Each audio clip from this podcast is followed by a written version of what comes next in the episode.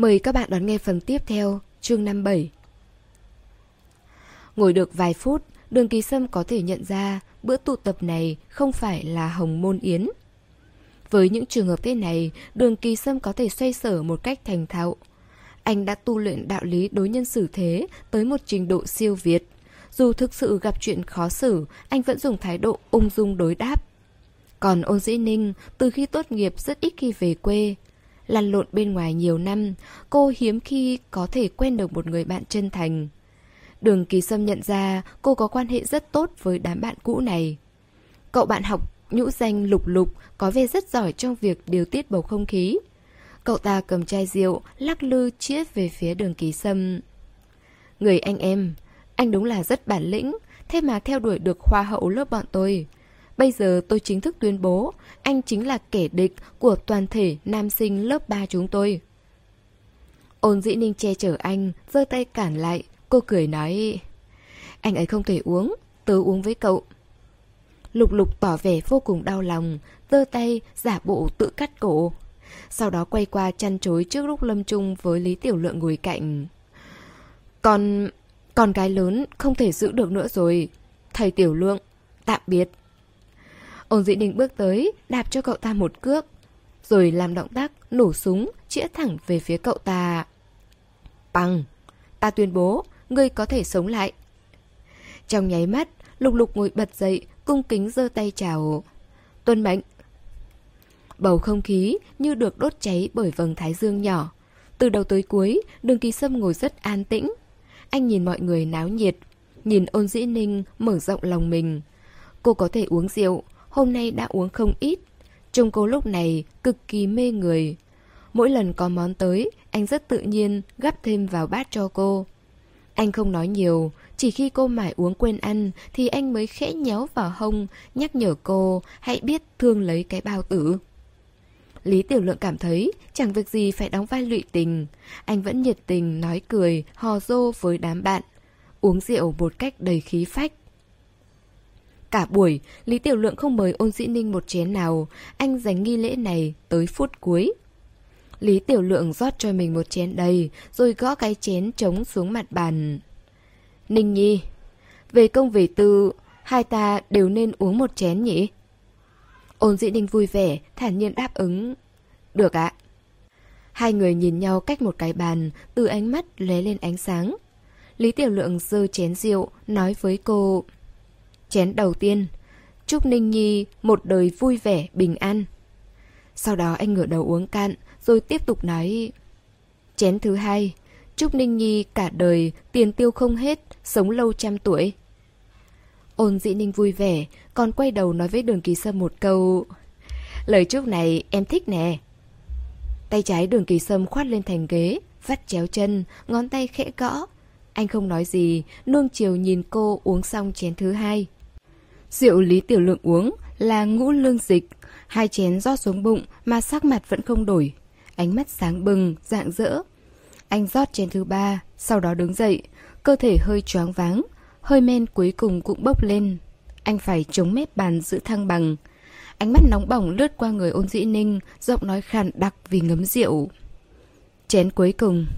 Ninh nhi, chúc em cả đời hạnh phúc. Nhất định phải hạnh phúc nhé.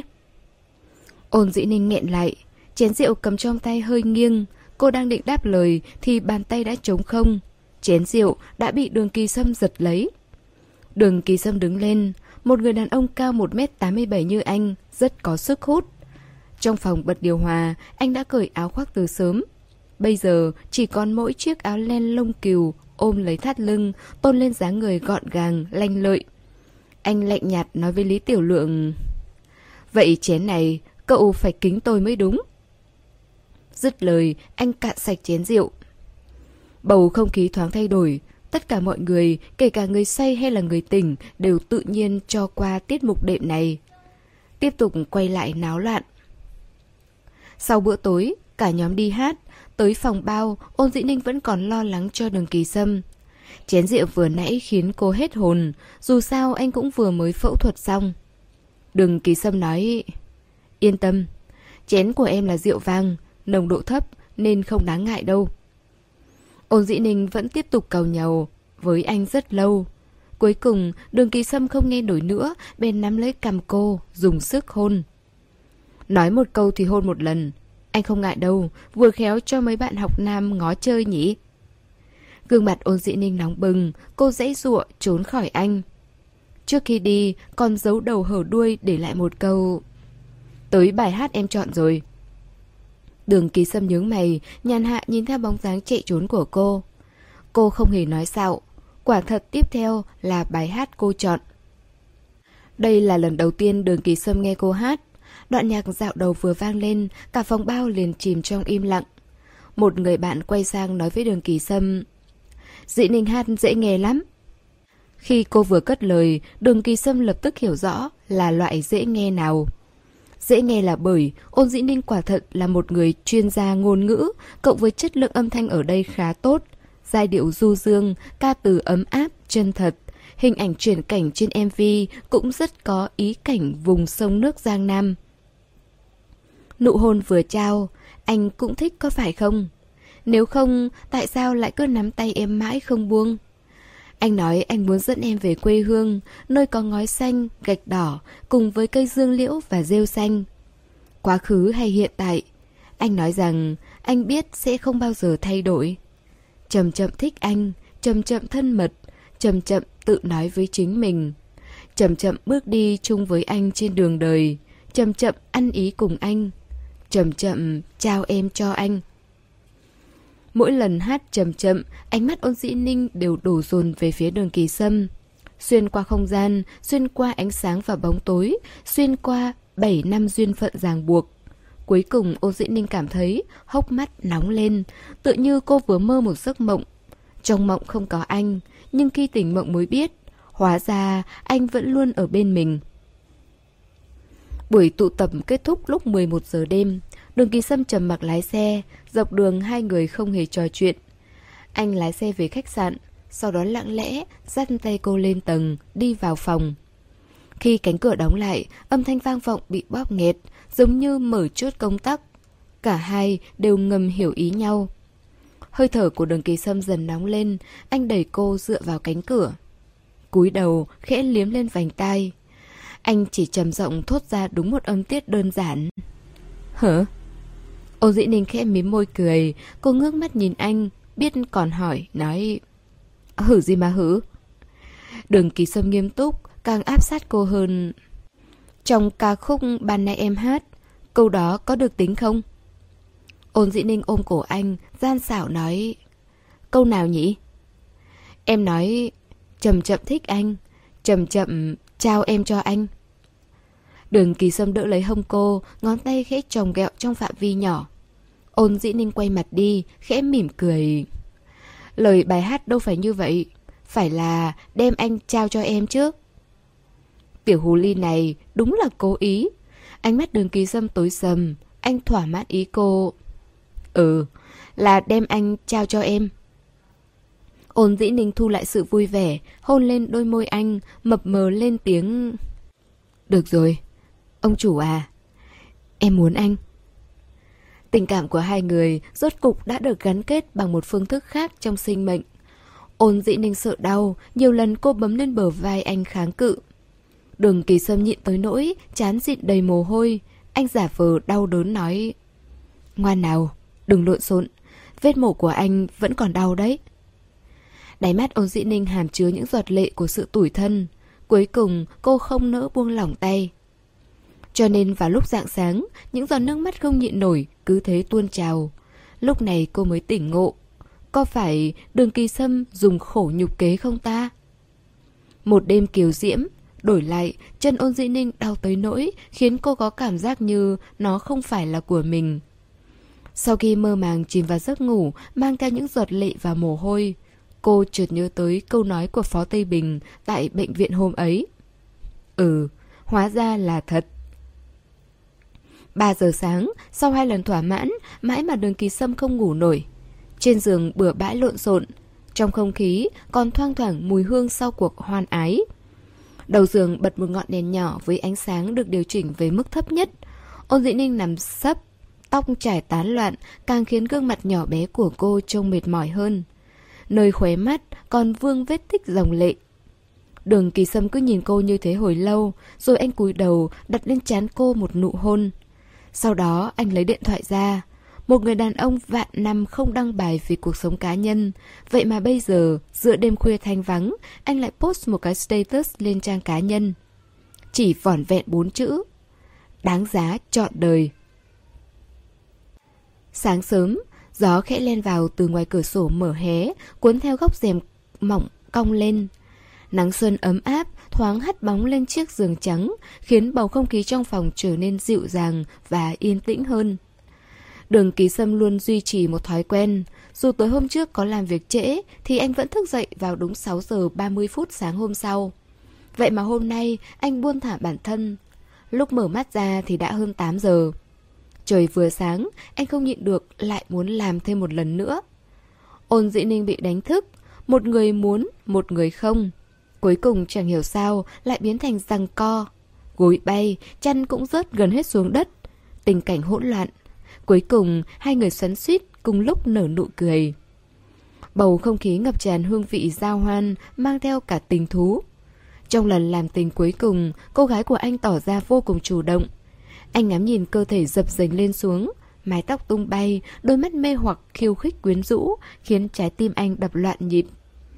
Gần cuối, ôn dĩ ninh mệt lạ, nằm ghé lên người anh, mơ màng hỏi. Ông chủ này, có thật là anh sắp 40 rồi không đấy? Đã khen, lại còn không quên đâm chọc. Đừng kỳ sinh nghe thấy chữ sắp 40 mà chỉ biết cười trừ. Ngoài thắt lưng tê dại thì vết mổ của anh không đau lắm. Ôn dĩ ninh đương nhiên vẫn chưa tỉnh. Tư thế ngủ của cô không được tốt, cả người cứ dán sát mép giường rồi chùm căn kín đầu. Ngay cả lỗ mũi cũng không hở ra tí nào. Đường kỳ sâm định ôm cô ngủ, nhưng có vẻ cô gái này không nhiệt tình với cái tư thế dịu dàng này lắm. Cô lẩm bẩm, bướng bỉnh, không cho anh chạm vào. Đường kỳ sâm sợ cô ngạt thở nên phải kéo bớt chăn xuống để cô có thể hô hấp dễ dàng hơn. Ôn dĩ ninh sợ ánh sáng, lúc này không có gì che chắn khiến đôi mắt cô nhăn lại, gương mặt tràn ngập vẻ bất mãn. Sau đó cô trở mình, vùi đầu vào trong gối. Đường kỳ sâm nổi lên tâm tư xấu xa, bàn tay anh âm thầm luồn vào trong chăn, cợt nhả vẽ vài vòng trên bờ mông tròn lẳn, cong cớn của cô. Anh có thể cảm nhận được cơ thể khô khẽ rụt lại theo bản năng. Ôn dĩ ninh không những chỉ sợ sáng mà còn sợ nhột. Cuối cùng cô bị anh trêu chọc tới tỉnh cả ngủ. Cô quay đầu nhìn, đôi mắt nhỏ mang theo sự bất bình chưa tiêu tan. Đường kỳ sâm mỉm cười nhìn cô, sau đó duỗi tay kéo cô vào trong lòng. Miệng ôn dĩ ninh sượt qua ngực anh. Cô nói bằng giọng khàn khàn. Chào buổi sáng, ông chủ. Đường kỳ sâm hôn lên tóc cô. Chào buổi sáng. Ôn dĩ ninh vừa lấy điện thoại nhìn thời gian, cơn buồn ngủ còn sót lại, lập tức tan biến. Muộn rồi, em dẫn anh đi ăn sáng. Cô lo lắng về dạ dày của anh. Tối hôm qua vận động mạnh, không biết có xảy ra chuyện gì không. Tác phong của đường kỳ sâm rất tốt, cứ tỉnh là rời giường ngay, cho nên động tác của anh vô cùng nhanh nhẹn. Thoát cái, đã trở mình, bước xuống giường. Ôn dĩ ninh che mắt, Tuy nói là phi lễ chớ nhìn, nhưng cuối cùng cô vẫn nhịn không được, hé mắt nhìn qua kẽ tay, lén lút thưởng thức cảnh đẹp. Đường kỳ sâm mặc lần lượt từng thứ, áo body cọc tay cổ vê màu trắng. Tiếp đến là áo len lông cừu Bên trên đã chỉnh tề, nhưng bên dưới thì vẫn còn hớ hênh.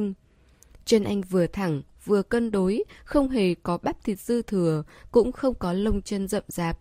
Da trắng như sứ, từ làn da tới từng đường cong đều vô cùng quyến rũ, khiến cho tâm thần con người ta sảng khoái. Quần của anh nằm ở bên phía ôn dĩ ninh, anh quỳ gối trên giường rồi thò tay tìm kiếm. Nhân tiện kéo tấm chân lộ liễu mà cô đang chùm xuống. Có phải anh không cho em nhìn đâu?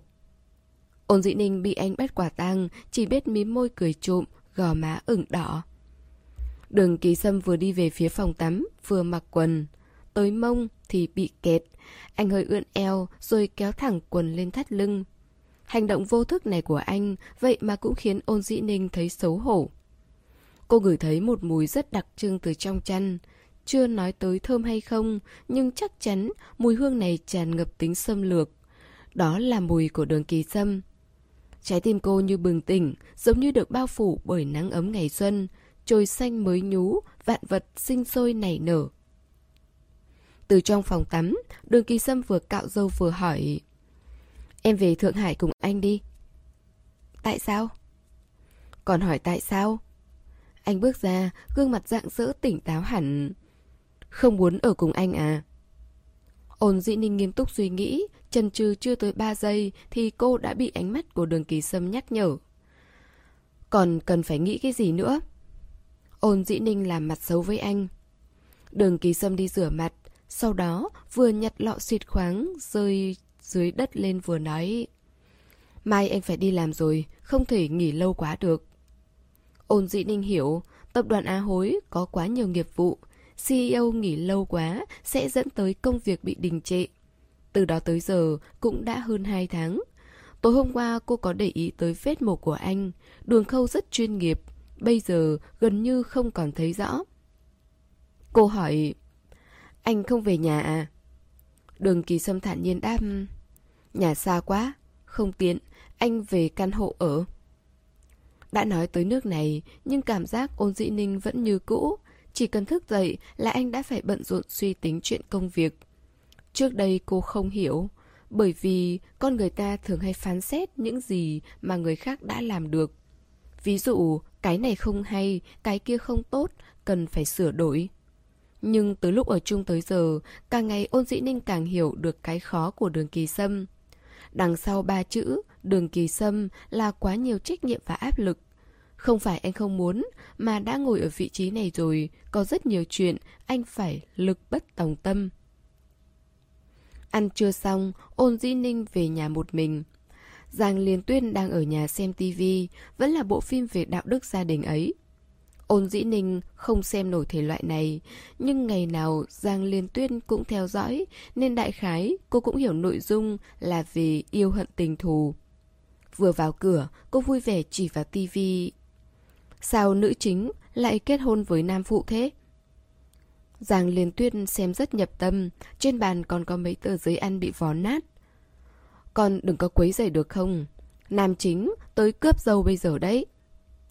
Nghe bà nói vậy, ôn dĩ ninh bước qua ngồi xuống sofa, yên lặng theo dõi nốt tập phim cùng bà. Nhạc cuối phim vừa vang lên, Giang Liên Tuyết quay đầu nhìn cô. Tối qua, nó có mang bao không? Ôn Dị ninh suýt chút nữa, bị bà làm cho nhồi máu cơ tim, mặt nóng như cái bánh rán. Mẹ! Giang Liên Tuyết thản nhiên... Những gì mẹ dạy con có thể nhớ kỹ được không hả? Ôn dĩ ninh cảm thấy lúng túng, hơi nóng trên người vẫn còn chưa tan hẳn. Dù mẹ con có thân thiết tới đâu, nhưng nói về mấy chuyện quan hệ này cũng khó mà không bối rối. Tính cách Giang Liên Tuyết, cô hiểu hơn ai hết. Chuyện kinh thiên động địa bà cũng từng làm rồi, huống chi là mấy lời nói khiến ma quỷ cũng phải khóc thét. Khúc nhạc đệm này bị ôn dĩ ninh tự động ném qua một bên. Cô nói qua cho bà biết về chuyện lên Thượng Hải. Giang Liên Tuyết hỏi Có về nữa không? Ôn dĩ ninh gật đầu Có về Anh ấy mới làm phẫu thuật Nhưng vẫn phải đi làm Giang Liên Tuyết lại hỏi Vậy con muốn ở cùng với mẹ nó à? Không, Anh ấy có nhà riêng. Hai tuần nữa con sẽ về nhà, Phòng thuê kia cũng tới hạn, Tiện thể con lên trả luôn. Giang Liên Tuyết không nói nữa, Bà ngồi một lát rồi đi vào phòng ngủ. Lúc ra, cầm theo một tờ danh thiếp. Có phòng thì mới tránh được họa. Trên danh thiếp là cách liên hệ với thầy chủ nhiệm trường cấp 3 Ôn Diễn ninh cầm trong tay nhìn rồi hỏi, Gì đây? Nếu con muốn về làm cô giáo thì có thể bảo Dương Chính Quốc dẫn đi tìm người này. Bọn họ là bạn bè quá thân, ông ta sẽ giúp con thu xếp. Giang Liên Tuyết mất hứng, thoáng thở dài. Thôi quên đi, Mẹ thấy con chắc không thích về cái thôn nhỏ này làm đâu. Ô dị ninh bật cười, cẩn thận cất danh thiếp vào trong túi, không quên trêu chọc bà. Bà Giang à, dạo này sự quan tâm của mẹ với con nhiều hơn hẳn 27 năm cộng lại đây nhé.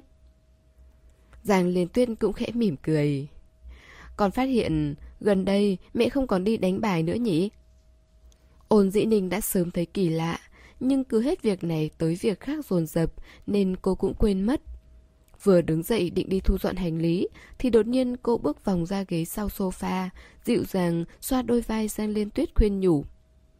Mẹ đừng nghĩ nhiều làm gì, thích gì cứ làm đi, tiền trong nhà đủ cho mẹ dùng. Còn nữa, những lời mẹ nói con nhớ kỹ rồi. Mẹ yên tâm, nếu con không can tâm tình nguyện thì nhất định con sẽ biết cách tự bảo vệ bản thân cho tốt. Nói xong, ôn di ninh bước vào trong phòng ngủ. Giang liền tuyên ngây người ngồi đó. Theo bản năng, bà giơ tay chạm vào nơi ôn dĩ ninh vừa sờ, mềm và nóng. Đó chính là cảm giác thôi thúc dâng trào của huyết thống. Giang liên tuyết quay đầu, nhìn về phía phòng con gái, hốc mắt bỗng chốc nóng bừng lên. Trước khi quay về Thượng Hải, đường kỳ sâm lễ phép tới chào tạm biệt Giang Liên Tuyết. Một xe quà biếu rỡ xuống, bay la liệt quá nửa huyền quan. Thậm chí, Giang Liên Tuyết còn trông thấy chiếc túi bạch kim mà bà từng nhắc tới được đóng gói trong hộp. Đường kỳ sâm làm việc bao giờ cũng chú trọng tới thể diện, cho nên anh rất được các bậc trưởng bối yêu thích. Khi nói chuyện với Giang Liên Tuyết, anh rất cung kính, có thể nhận thấy nét cười thoáng qua trên mặt bà. Bà có thể nhận ra sự thật lòng của anh dành cho con gái mình. Trước khi đi, bà tìm lý do đuổi ôn dĩ ninh ra chỗ khác. Đường kỳ sâm nhìn là hiểu bà có lời muốn dặn dò mình. Giang liên tuyết không còn vẻ mạnh mẽ hoạt bát như thường ngày. Nên mặt bà lúc này vô cùng điềm đạm. Thậm chí đổi cả xương hô. Bà nói... Đường tiên sinh. Đường ký sâm ung dung trả lời... Bác gái, khi Giang Liên Tuyên cười rộ lên, khóe miệng và đuôi mắt đã hẳn rõ những vết nhăn. Có lẽ vì đang nhắc tới ôn dĩ ninh nên đường ký sâm thấy giọng bà dịu đi rất nhiều. Dĩ ninh nhà tôi thật ra đã phải chịu khổ nhiều rồi. Tôi và ba nó ít quan tâm tới cả hai chị em. Là do tôi không làm tròn trách nhiệm. Nhưng con bé rất hiểu chuyện. Thậm chí nó còn đỗ được một trường đại học danh tiếng như vậy. Nói tới đây, ý cười trên mặt Giang Liên Tuyết có vẻ sâu hơn. Sau khi tốt nghiệp, rồi cả khi nó đi làm, tôi chưa bao giờ phải lo lắng gì về nó. Con bé này đôi lúc rất cứng đầu. Nhưng tôi biết, nếu nó không cứng đầu như thế thì đã không có được ngày hôm nay. Đường Kỳ Sâm nói, Dĩ Ninh là một cô gái tốt. Giang Liên Tuyết cúi đầu, khi bà ngước lên, trong đôi mắt toát ra sự cười gắm. Đường tiên sinh Sau này, nếu có chỗ nào nó chưa được, thì xin cậu hãy bao dung nó. Con gái chưa chồng, khó tránh khỏi sai sót. Không phải nó không hiểu chuyện, mà bởi có nhiều thứ tôi chưa từng dạy dỗ. Lần đầu tiên nó có kinh nguyệt, tôi còn không để ý tới.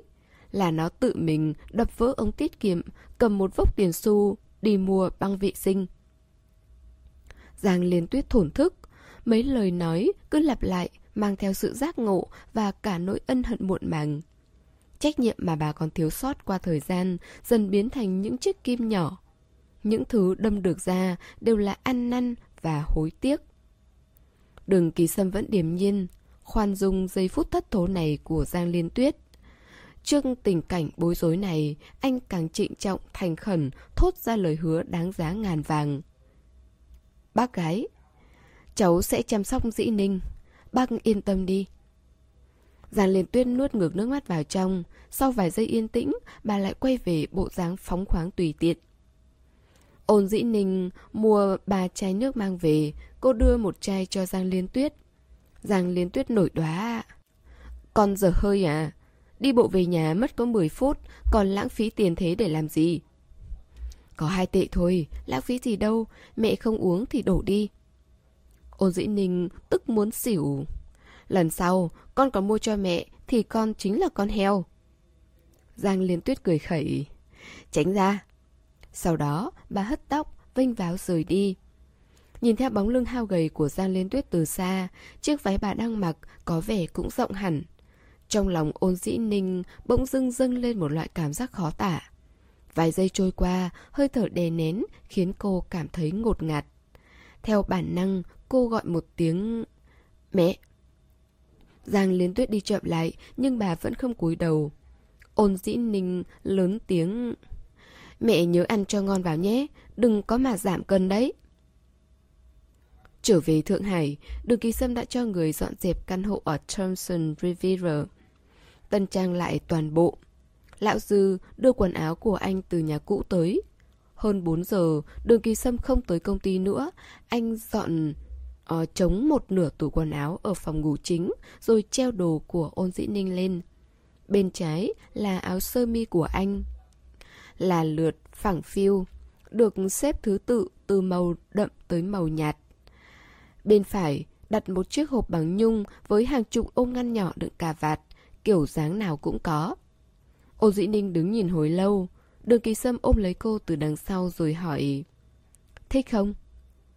Ôn Dĩ Ninh khẽ mỉm cười Thích, anh đeo cà vạt, nhìn đẹp trai lắm. Hai tay đường kỳ sâm vòng bên hông, đầu cúi xuống, cắn lên dái tai cô. Buổi tối, dùng nó để trói em, thì càng đẹp đấy. Ôn dĩ ninh đỏ mặt, đẩy anh ra. Đáng ghét. Khóe mắt đường kỳ sâm cong lên, nhìn sao cũng thấy thiếu đứng đắn. Một lát sau, Kha Lễ tới báo cáo công việc. Trông thấy ôn dĩ ninh, cậu cười rất vui vẻ. Dĩ ninh, đã lâu không gặp. Ôn dĩ ninh đam... Anh tới đúng lúc lắm, ăn cơm tối luôn nhé. Kha Lễ chưa vội đồng ý, cậu quay qua nhìn sếp. Đường kỳ sâm nói, ở lại ăn đi. Lúc này cậu mới hớn hở đam... Vậy thì làm phiền dĩ ninh nhé Hai người đàn ông ngồi ngoài phòng khách bàn luận Kha lễ mang tới khá nhiều văn kiện. Đã gần cuối tháng 3 và chuẩn bị hết một quý. Tất cả các loại báo cáo tài chính cần phải để đương ký sâm xem qua một lượt. Số liệu không có vấn đề gì Quan trọng là một số kế hoạch dự án vào quý 2 tới. Đường kỳ sâm đọc phần này cẩn thận hơn hẳn. Anh không bật laptop chỉ dùng bút gạch xóa chỉnh sửa ngay trên giấy. Trong công việc, anh và Kha Lễ rất ăn ý. Không cần phải thao thao bất tuyệt, đôi khi chỉ cần một nét gạch chân hoặc khoanh tròn vào ý chính là đủ để Kha Lễ hiểu anh muốn nói gì. Trong cuộc họp định kỳ hôm qua, Trần Tổng và Tần Tổng đã có tranh chấp về vụ kiện của ngân hàng. Sáng nay khi gặp Tần Tổng, em thấy có vẻ vẫn chưa nguôi giận. Đầu năm, Đường Diệu có tới tham gia buổi họp hội đồng quản trị một lần, sau đó không hề xuất hiện nữa. Cậu ta đang ở Bắc Kinh. Nghe nói có hứng thú với một dự án liên quan tới phi hành vũ trụ. Khả lễ không báo cáo quá chi tiết, tình hình nhân sự của công ty chỉ cần liếc qua là hiểu.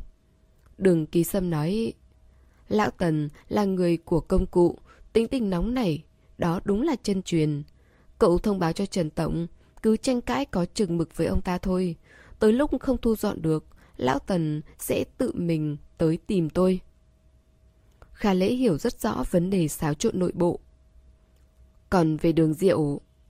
Đường kỳ sâm bất chợt trầm mặc trong giây lát rồi mới cất lời. Đi nghe ngóng tình hình cái dự án mà cậu ta có hứng thú xem. Khả lễ ghi nhớ từng lời dặn. Không lâu sau, ôn dĩ ninh bưng nồi canh vừa nấu xong, đặt lên bàn, rồi gọi vang. Đường kỳ sâm, ăn cơm thôi. Khả lễ kinh ngạc vì xưng hô này, dám gọi thẳng tên sếp, đúng là hiếm thấy.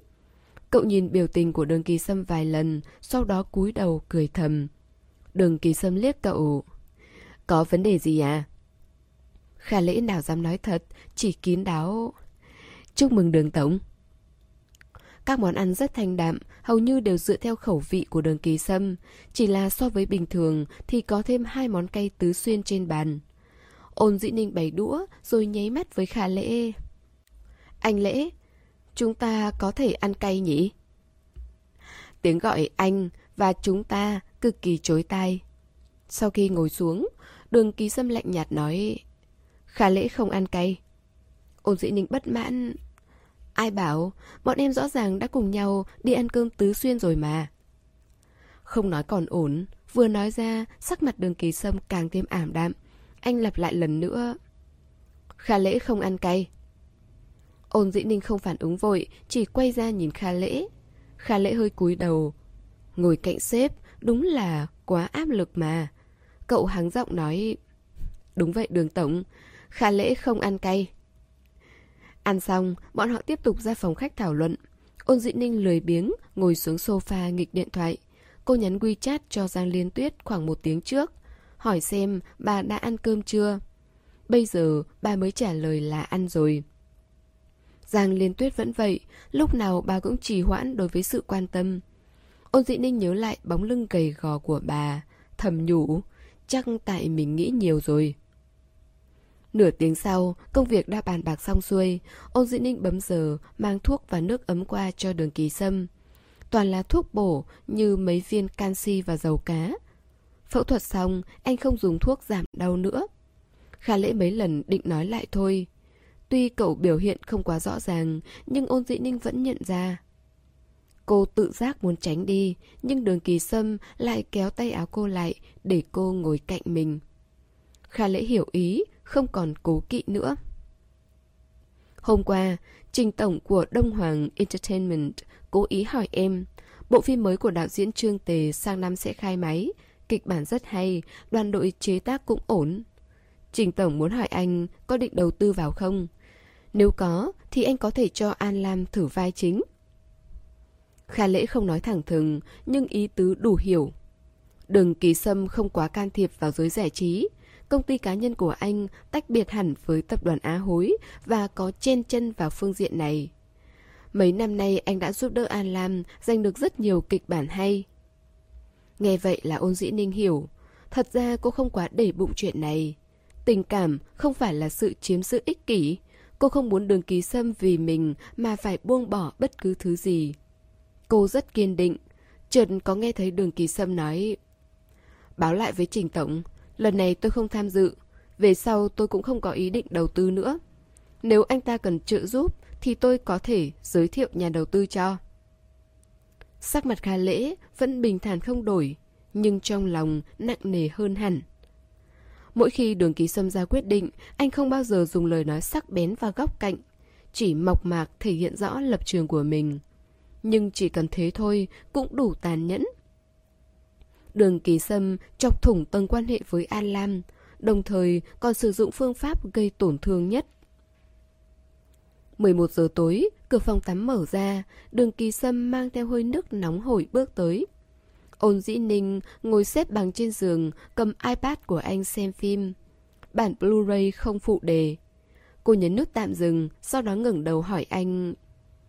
Tối nay anh làm sao thế? Rõ ràng là Kha Lễ ăn cay được mà. Đường kỳ sâm lau tóc, nửa thân trên trần trụi, bên hông cột chiếc khăn tắm màu xanh đậm. Em nấu riêng cho cậu ta, cậu ta không thể ăn. Ôn dĩ ninh cười, thế mà anh cũng ăn dấm được. Đường kỳ sâm khoát khăn lông lên thành ghế rồi kéo sát cô về phía mình. Không ăn dấm, ăn em. Nhiệt độ trong phòng nhanh chóng tăng cao, ôn dĩ ninh bị anh đè dưới người. Còn anh đi tắt đèn. Lúc anh quay lại, cô thấy trên tay anh thừa ra một cái cà vạt.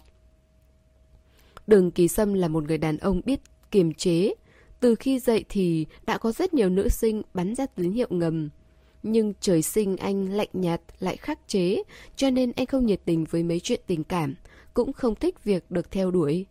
Đương nhiên, không phải anh chưa từng phóng túng, Đám phó Tây Bình là những người đàn ông trưởng thành, chắc chắn đều có đam mê riêng. Còn phó Tây Bình thì đúng là giỏi tìm được mấy cô em xinh đẹp đủ các loại. Giải khát chỉ là nhất thời. Nhưng tóm lại, đường kỳ sâm vẫn chỉ lạnh nhạt như thế. Cộng với gia phong nề nếp của nhà họ đường. Tuyệt đối không cho phép những tin tức lá cải xuất hiện trên báo chí. Cho nên, anh vẫn luôn giữ tâm tĩnh lặng, kìm nén dục vọng. Vậy ở anh lại có thể tìm được lạc thú đánh mất trên người ôn dĩ ninh? Giữa đàn ông và phụ nữ luôn có sức hấp dẫn nguyên thủy. Hóa ra chỉ cần tìm được đúng người thì chắc chắn sẽ không bao giờ kìm nén được dục vọng. Tối thứ ba, đường kỳ sâm trở về nhà một chuyến. Đã nửa tháng anh không xuất hiện. Lần này là vì ông cụ ngã bệnh nên mới yêu cầu anh về. Vừa bước vào nhà, anh đã được dì Phú tỉ mỉ chăm sóc. Bưng trà, dâng nước, múc canh. Lúc thì nói, dạo này anh gầy. Lúc lại nói, sắc mặt không tốt. Thật ra vì dì đau lòng, cái gì ở anh cũng tốt. Dì chỉ muốn tìm lý do để anh thường xuyên về thôi. Đường Kỳ Sâm rất kính trọng dì Chu, anh chưa bao giờ ỉ vào thân phận chủ nhân mà kiêu căng ngạo mạn. Lúc nào anh cũng dịu dàng lắng nghe lời lải nhải của bà, không hề cảm thấy sốt ruột. Nói xong, dì Chu lau sạch nước mắt, nhỏ giọng nói Bà chủ cũng đáng thương lắm, con đừng trách bà ấy nữa. Nhắc tới chuyện này, đường ký sâm mặt thoáng biến sắc. Nơi chân mày anh toát ra sự lạnh nhạt bạc bẽo, từ chối đón nhận. Cảnh An Dương từ trên tầng xuống, thấy con trai bà lại không nỡ. Chỉ biết trách móc cái tính cách quật cường của con, rồi phiền muộn. Vì nếu bản thân ban đầu xử lý tốt hơn, thì quan hệ giữa hai mẹ con đã không tới nông nỗi này. Mấy tháng nay, đường kỳ sâm lúc nào cũng thờ ơ, không mặn không nhạt. Lễ nghi vẫn chu toàn, nhưng không còn thân thiết nữa, giống kiểu xã giao với khách hàng hơn. Cảnh An Dương ngồi xuống ghế sofa, đường kỳ sâm thong thả uống bát canh gà. Dì Chu dụng tâm ninh canh, xương gà cũng nhừ ra như tan vào trong miệng. Dì chỉ cho ít muối, chứ không thả thêm gì khác. Húp xong bát canh, anh thấy ấm bụng hẳn. Cảnh An Dương không cố gắng tìm chuyện để nói, bà chỉ dặn dò dì Chu. Gói một phần lại. Đường kỳ sâm uống xong, nhẹ nhàng các thìa, rồi đón lấy khăn giấy lau miệng. Hầm nhiều quá ạ? À? Cảnh An Dương bình tĩnh nói... Bên nhà, không phải đang cất giấu một người nữa sao? Đường kỳ sâm nhìn bà, từ chối trả lời. Ôn dĩ ninh ở Thượng Hải chăm sóc anh được hơn một tháng, đương nhiên Cảnh An Dương biết. Tới hôm nay, chắc chắn bà sẽ không dám xen vào chuyện này nhiều nữa. Bà đã đánh giá thấp vị trí của cô bé ở trong lòng con trai mình. Náo loạn một trận xong, bà cũng sợ và hối hận. Một người kiêu ngạo như bà tuyệt đối sẽ không khép nép nhận lỗi. Nhưng từ thái độ có thể nhận ra, ý tứ ngầm thừa nhận. Đây đã là sự phản hồi lớn nhất của vị nữ chủ nhân này rồi. Trái tim đường kỳ sâm lạnh hơn bất cứ ai. Chạm vào vảy ngực của anh thì trừ phi anh nhả ra, chứ không với tính chất cố chấp khăng khăng của anh thì không ai có thể hâm nóng, cũng chẳng ai có thể hòa tan. Cảnh An Dương thực sự nhức đầu, bây giờ con trai cứ nói được vài câu là có ý muốn tiễn khách, dù thêm một câu cũng không. Bảo sao bà không lo âu được cơ chứ? Cảnh An Dương định tâm lại rồi mở miệng. Chọn hôm nào rảnh rỗi, dẫn con bé về ăn cơm đi. Dù sao, con che giấu bảo vệ nó như thế cũng không hợp lý. Nếu đã có dự tính hết rồi, thì cũng nên hợp thức hóa. Đường kỳ sâm không hoảng, không loạn, chỉ thản nhiên nói Bàn sau đi ạ. Cảnh An Dương tiếp lời Thế nào là bàn sau? Căn hộ kia con mua bao lâu rồi? Hai đứa thật sự định sống luôn ở đó à hả? Đổi chỗ nào rộng rãi một chút, hai đứa cũng thoải mái hơn đúng không? Bà nói chuyện vô cùng cởi mở, nhưng sự chú ý của đường kỳ sâm lại lái sang một hướng khác. Hình như căn hộ kia cũng hơi nhỏ thật. Bế cô từ ghế lên sofa, phòng khách tới phòng ngủ cũng chỉ mất mười mấy bước. Mấy chục lần dạo đầu như thế, chắc ôn dĩ ninh cũng chán rồi. Đường kỳ sâm thầm mơ mộng viển vông, lờ đễnh suy nghĩ, khóe miệng không nhịn được, thoáng run rẩy. Biểu cảm của con trai khiến cảnh An Dương mất hết cả nhẫn nại. Bà buồn phiền tới nỗi không nói nên lời, trong lòng nghẹn nín. Vài lần định nói lại thôi, rốt cục vẫn thở dài. Tùy con vậy. Đường kỳ sâm về Thompson lúc 10 rưỡi tối. Vừa bước vào nhà, anh đã thấy ôn dĩ ninh đang thu dọn đồ đạc. Chiếc vali cô mang tới đây đang mở rộng, đặt dưới đất. Anh lập tức cau mày, thay giày rồi bước qua. Sao thế?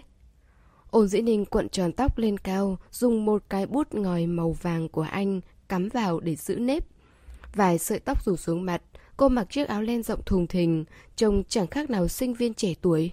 Cô nói, mai em phải về quê một chuyến. Về nhà hả? Đường ký sâm có vẻ không sẵn lòng. Vâng.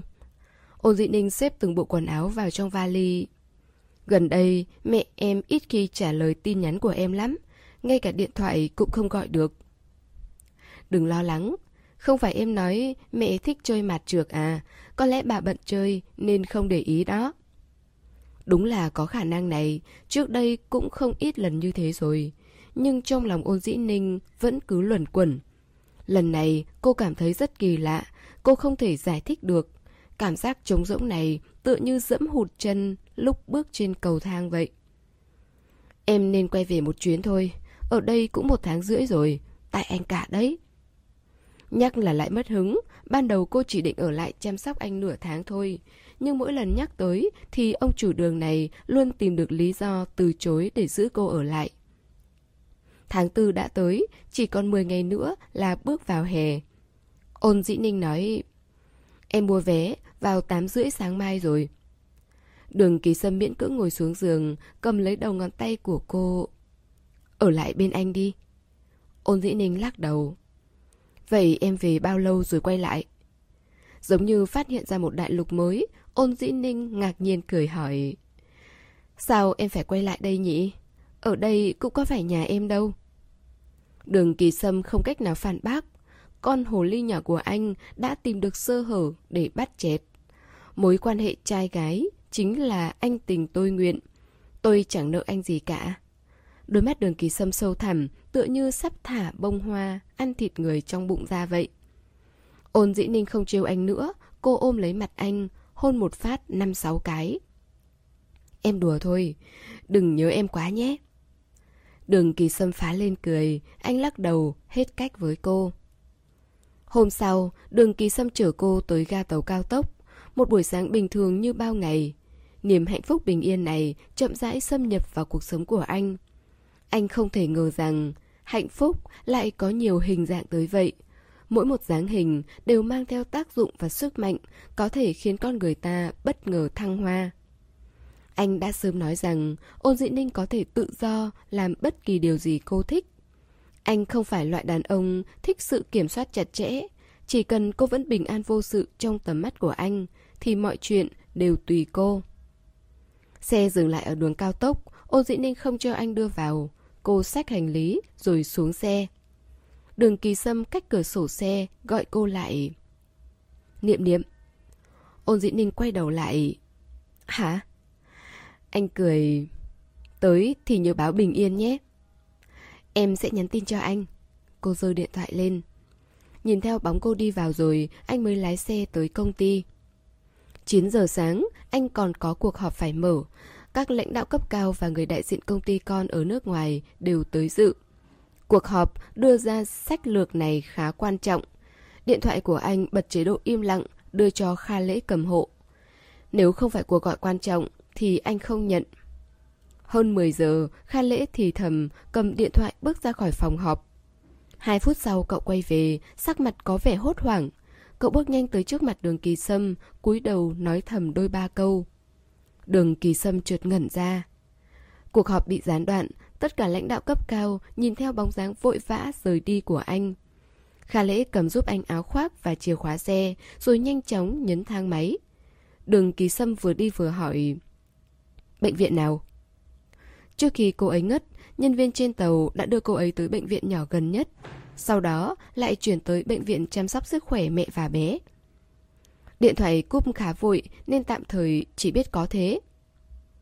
Bước vào thang máy, đường kỳ sâm hít một hơi thật sâu, niềm hạnh phúc điên cuồng và phức tạp đan xen lẫn nhau, tự như muốn đạp vỡ lục phủ ngũ tạng của anh vậy. Lúc thang máy từ tầng 50 xuống tầng 8, anh mới hồi hồn, dặn dò Kha Lễ. Cậu gọi điện cho mẹ tôi, để bà liên lạc với dì Phó đi.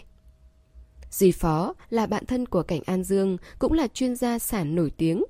Kha Lễ hiểu ý, cậu cười nói. Đường Tổng, lần này thực sự phải chúc mừng anh rồi. 5 phút sau ở đường ra, sau khi Cảnh An Dương nhận được cuộc gọi, trái tim bà cũng run lên. Cả người giống như điện giật. Bà cố gắng chấn tĩnh, nhưng bàn tay cầm điện thoại vẫn không kiềm chế được mà run rẩy. Giọng bà may mà vẫn khá vững vàng. Được, để gì liên hệ? Khả lễ vừa định cúp máy thì cảnh An Dương không nhịn được, gọi giật lại. Khả lễ à? Dạ, sao thế gì? Cảnh An Dương trịnh trọng giao phó. Dì sợ kỳ sâm lái xe nhanh quá không an toàn. Con bảo nó, tài xế trong nhà cũng đang đi tới đó rồi. Bảo nó lái chậm chút nhé. Khả lễ mơ màng, mỉm cười đáp lời. Dì yên tâm. Tàu cao tốc khởi hành từ Thượng Hải khoảng nửa tiếng đồng hồ thì ôn dĩ ninh đi tới phòng vệ sinh rồi bị ngất xỉu. Hoàn toàn không có triệu chứng cũng như bất kỳ phản ứng khó chịu nào. Rửa tay xong, cô định về chỗ ngồi. Vừa xoay người là ngã thẳng xuống đất. Cô chỉ nhớ được cảm giác đau nhói ở bụng, sau đó trước mắt tối sầm, không còn chút chi giác nào. Nhân viên kêu gọi bác sĩ bằng loa phát thanh tới giúp đỡ.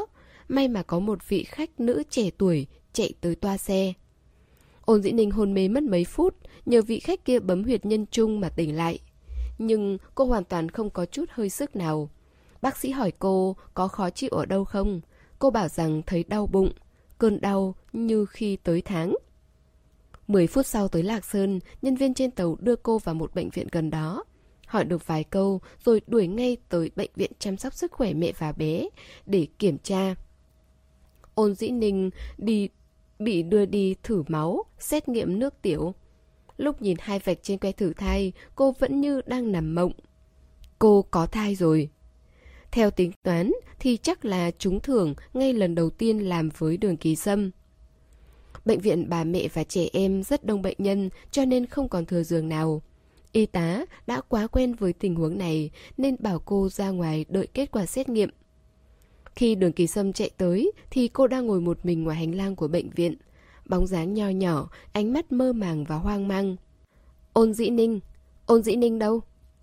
Cô y tá cầm một sấp giấy, lần lượt đọc từng cái tên. Đường kỳ sâm vừa khéo nghe thấy, bên bước qua... Tôi là người nhà của cô ấy. Y tá đưa kết quả xét nghiệm cho anh. Vợ anh mang thai rồi. Đường kỳ sâm vẫn giữ được sự bình tĩnh, anh liếc nhìn qua mấy số liệu, sau đó xoay người, đi đến bên cạnh ôn dĩ ninh. Anh nắm lấy tay cô, thấy đầu ngón tay cô lạnh ngắt, anh bèn dùng sức siết chặt. Vất vả cho em rồi. Trước khi mở miệng, trong đầu anh có muôn vàn ý nghĩ. Nhưng rồi cuối cùng, chỉ có câu này là chính xác nhất. Đường kỳ sâm để cô tựa đầu vào vai mình, sóng ngầm trong lòng, cuộn trào mãnh liệt. Ôn dĩ ninh đơ ra. Tới giờ mới phản ứng kịp, cô thốt lên đầy sợ hãi. Có phải kết quả sai không? Đường kỳ sâm phối hợp gật đầu. Có thể lắm. Về Thượng Hải, chúng ta kiểm tra kỹ hơn nhé. Ôn dĩ ninh khịt mũi, giọng khản đặc. Đường kỳ sâm, có phải của anh không? Đường kỳ sâm bật cười, ôm chặt lấy bà vai cô. Em còn có ai khác hả? Đầu óc ôn dĩ ninh vẫn còn rối ren, ấp úng không nói nên lời. Đường kỳ sâm xoa đầu cô, trầm giọng nói. Được rồi, được rồi. Ngô Ngạn Tổ đang quay phim ở nước ngoài. Lương Triều Vĩ cũng đang đi tuyên truyền phim ở Trường Xuân. Không tới lượt bọn họ đâu. Là của anh, được chưa nào? Cảm giác lúc này rất lạ, giống như một sợi bông bay phiêu đãng trong gió xuân, lơ lửng không hề rớt xuống, cứ ngỡ là mộng. Nhưng sau khi được anh vỗ về trấn an thì mới biết mọi chuyện đã ngã ngũ, yên tâm rơi xuống, nằm trọn trong bỏng lòng bàn tay anh. Sự kiên định nơi anh mang lại cho cô cảm giác an toàn. Ôn dĩ ninh từ từ lấy lại tinh thần. Cô cúi đầu nhìn bụng, ngón tay muốn sờ nhưng lại không dám. Cuối cùng cô ngước nhìn đường kỳ sâm, nở một nụ cười ngốc nghếch. Đường kỳ sâm dắt tay cô đứng lên nói Đi về nhà thôi Ôn dĩ ninh nhớ ra việc chính Không được, em phải về quê thăm mẹ đã Đường kỳ sâm đương nhiên là không cho phép Anh nói Em nghỉ ngơi một lát rồi quay về Thượng Hải để dì phó khám đã được không? Mẹ em đã ở đó mấy chục năm nay rồi, làm sao tự dưng biến mất được, phải không? Tài xế nhà họ đường đã chờ sẵn ở cổng viện. Ôn dĩ ninh cân nhắc nặng nhẹ. Cuối cùng vẫn đồng ý về Thượng Hải cùng anh trước. Giáo sư phó xem qua một lượt kết quả xét nghiệm. Bà nói cô đã mang thai nhưng chỉ số hơi thấp. Nếu không có hiện tượng gì khác thường thì một thời gian nữa quay lại siêu âm. Tin tức này truyền về đường ra khiến tim cảnh An Dương đập mạnh. Dì Vú lại càng mừng rơi nước mắt. Bà nói Cuối cùng cũng có hy vọng rồi. Chưa đầy 2 tháng nữa là đường kỳ sâm tròn 37 tuổi. Về tình về lý, cũng đã tới tuổi lập gia đình rồi. Theo quan điểm của cảnh An Dương thì bà thấy ổn thì con trai không thích. Náo loạn tranh cãi một trận lớn như vậy, tới hôm nay bà đã chấp nhận thỏa hiệp. Tin tức ôn dĩ ninh mang thai, truyền về đã xoa dịu mọi khúc mắc nơi bà.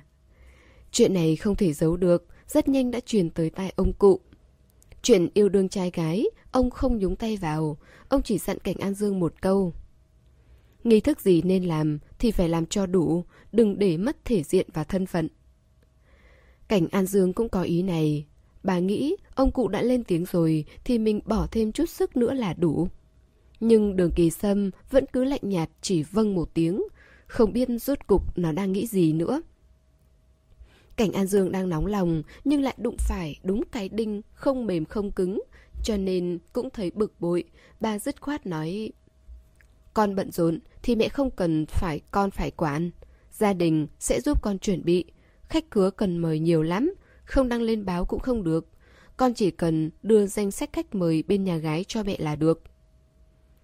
Đã nói tới nước này rồi, dù nhiều hay ít thì cũng có thể nhận ra ý tứ cầu xin trong lời nói của bà. Tháng tư rồi, nhưng trong nhà vẫn bật sưởi ấm, bởi cơ thể của đường kỳ sâm không chịu được lạnh. Công bằng mà nói, cảnh An Dương làm gì cũng rất chu toàn, ổn thỏa. Trừ bỏ vài điều cố chấp, thì hầu như lúc nào bà cũng cưng chiều đứa con trai này. Mọi chuyện đều thuận theo tâm ý của nó. Đường kỳ sâm vẫn chưa tỏ rõ thái độ. Anh vắt chéo chân, trầm mặc im lặng pha trà. Di Chu đứng cạnh thấy vậy, bên tiếp lời, thành khẩn thuyết phục. Bà chủ cũng chỉ vì muốn tốt cho Ninh Nhi thôi. Con đi làm cả ngày bận rộn, con bé có thai rồi, để nó ở nhà một mình cũng thấy lo lắng đúng không? Đường kỳ sâm cụp mắt, cọ sát nắp miệng nắp vào thành chén. Từng hơi nước nóng lượn lờ bốc lên, hương trà thoang thoảng vờn quanh mũi. Cảnh An Dương nhói lòng, hốc mắt đỏ lên, nghẹn ngào nói con vẫn chưa chịu tha lỗi cho mẹ phải không? Đường kỳ sâm lặng lẽ đáp Không phải, chuyện qua rồi. Cảnh An Dương buồn bã từ đó tới giờ Trong lòng cũng cảm thấy rất tủi thân. Nếu thật sự qua rồi Thì tại sao con vẫn giữ thái độ ấy? Mẹ có chỗ nào không đúng? Tuy nhiên đứng ở lập trường của mẹ Tất cả chỉ muốn tốt cho con thôi. Lời nói khó nghe nhưng mẹ...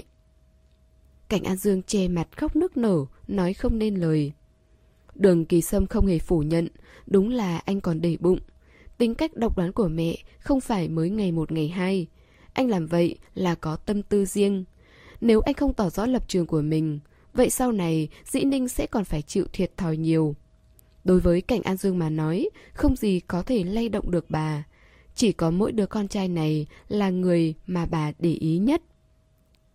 Đường kỳ sâm dùng chính bản thân mình để đánh cuộc. Anh cược rằng mẹ mình sẽ không dám chĩa mũi nhọn vào ôn dĩ ninh nữa. Đợi tâm trạng của cảnh An Dương dịu xuống, đường kỳ sâm mới đứng lên, thái độ mềm mỏng hơn nhiều. Con hiểu tấm lòng của mẹ, nhưng mẹ đừng dùng nó làm lý do để ép buộc người khác. Việc mẹ làm đúng là không phúc hậu tí nào, mẹ không thèm quan tâm tới cảm nhận của người khác. Lời nói khó nghe như tát thẳng vào mặt người ta. Có điều mẹ không hiểu. Cuối cùng, mọi tổn thương con cũng sẽ phải gánh chịu. Đã bao giờ mẹ thấy con tùy tiện dẫn ai tới gặp mẹ chưa? Ai nói không quan trọng, quan trọng là người mà con lựa chọn. Cảnh An Dương lau nước mắt, một lần nữa bà lại bị những lời nói của con trai đâm thẳng vào lòng. Sự bất cam và tủi thân lại ập tới. Nhưng bà không muốn đối chọi gay gắt rồi làm tổn thương tới tình cảm mẹ con nữa. Bà chỉ đành cậy mạnh, miễn cưỡng kháng nghị bằng một lý do khá hợp lý. Thế nên bây giờ mẹ mới phải làm mọi thứ cho con. Đây là thái độ đối với người lớn mà con nên có sao? Dì Chu có nói sai không? Con bé đang mang thai, ở ngoài làm sao chăm sóc tốt được?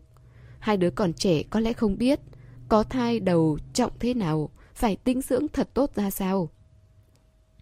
Quanh đi quẩn lại, Cảnh An Dương vẫn hy vọng sớm tổ chức đám cưới. Đường Kỳ Sâm là con trưởng, là cháu đích tôn của dòng họ. Bao nhiêu người đang nhìn chằm chằm vào anh. Đây là chuyện mừng, nhận tổ quy tông là nghi thế lễ quá mức bình thường. Nhưng đường Kỳ Sâm cứ thế trầm mặc, bỗng nhiên anh nở nụ cười, bất đắc dĩ nói Con muốn cưới, nhưng cô ấy còn chưa bằng lòng gả đây này. Cảnh An Dương sợ tới tái mét mặt, nụ cười nửa đua nửa thật của con trai đánh thẳng vào trong lòng bà.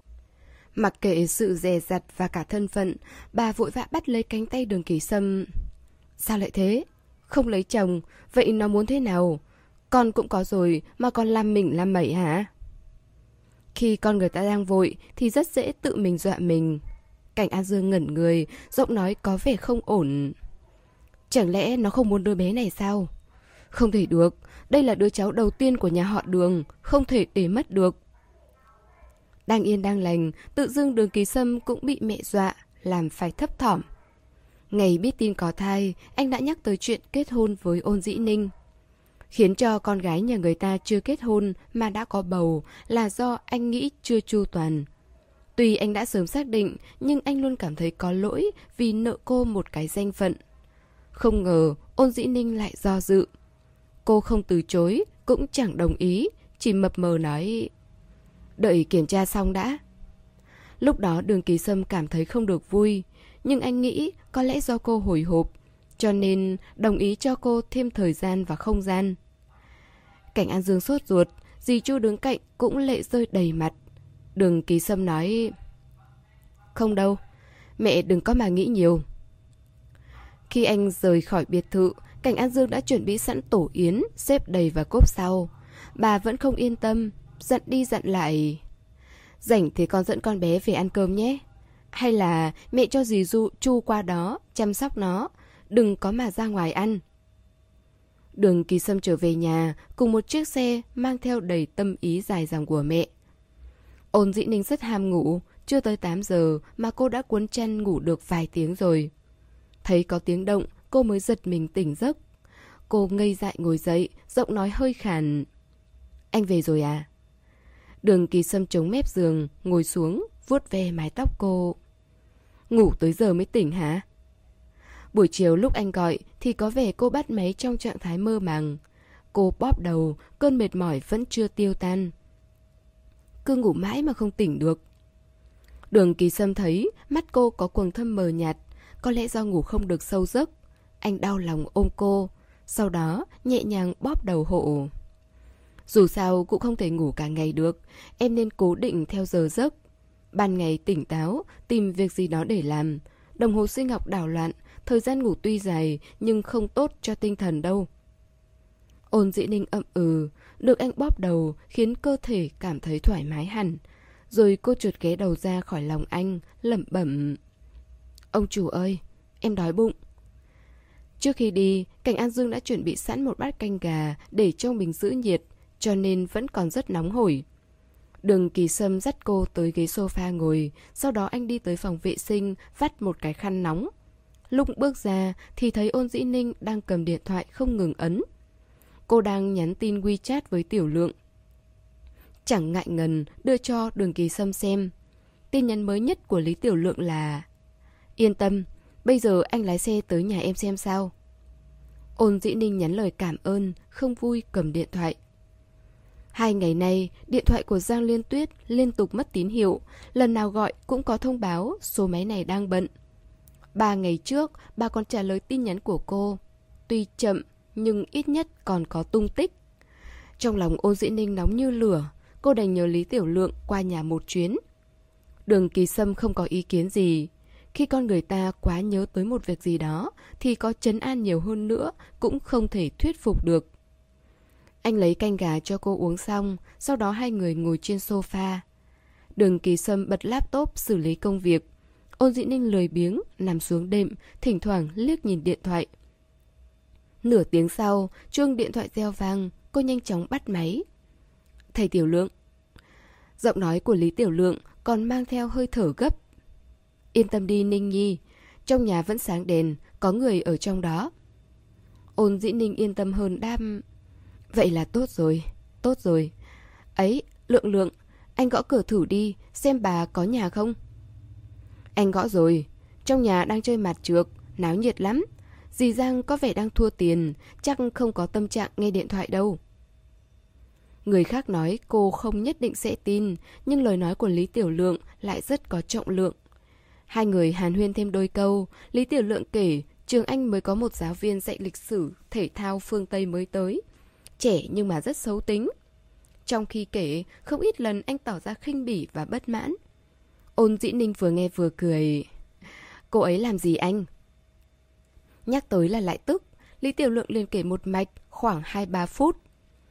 Chưa thấy qua ai dùng việc chung để báo thủ riêng như thế cả. Cô ta giấu quần tập của anh đi. Hôm qua chỉ có 10 độ thôi đấy, làm anh phải mặc quần sóc bóng rổ, run cầm cập về nhà. Chết tiệt! Chưa từng thấy qua người phụ nữ nào kinh khủng như thế. Đường kỳ sâm nhìn đồng hồ đeo tay, sau đó không khách khí kéo vai cô, thấp giọng thầm thì... Cậu ta chưa xong à? Sao nói lâu thế? Giọng anh hơi lớn, lại gần. Ôn dĩ ninh sợ Lý Tiểu Lượng nghe thấy thì không hay. Cô bèn che điện thoại, lườm anh. Nhưng cô cũng không dài dòng thêm nữa. Cúp điện thoại xong, cô bất mãn nói với đường kỳ sâm. Nói chuyện điện thoại, anh cũng phải quản à. Đường kỳ sâm vừa tập trung nhìn màn hình máy tính, vừa gõ bàn phím, vừa trầm giọng trả lời. Quản. Các bạn thân mến, chúng ta vừa đón nghe phần tiếp theo của bộ truyện Tôi đã chờ em rất lâu rồi của tác giả Giàng Xuân Bính. À, xin cảm ơn tất cả các bạn đã luôn dõi theo và ủng hộ kênh truyện. Hẹn gặp lại các bạn ở phần tiếp theo. Để ủng hộ kênh, quý vị có thể để lại bình luận cũng như chia sẻ hoặc có thể ủng hộ tài chính trực tiếp về các địa chỉ đã được ghi ở phần mô tả.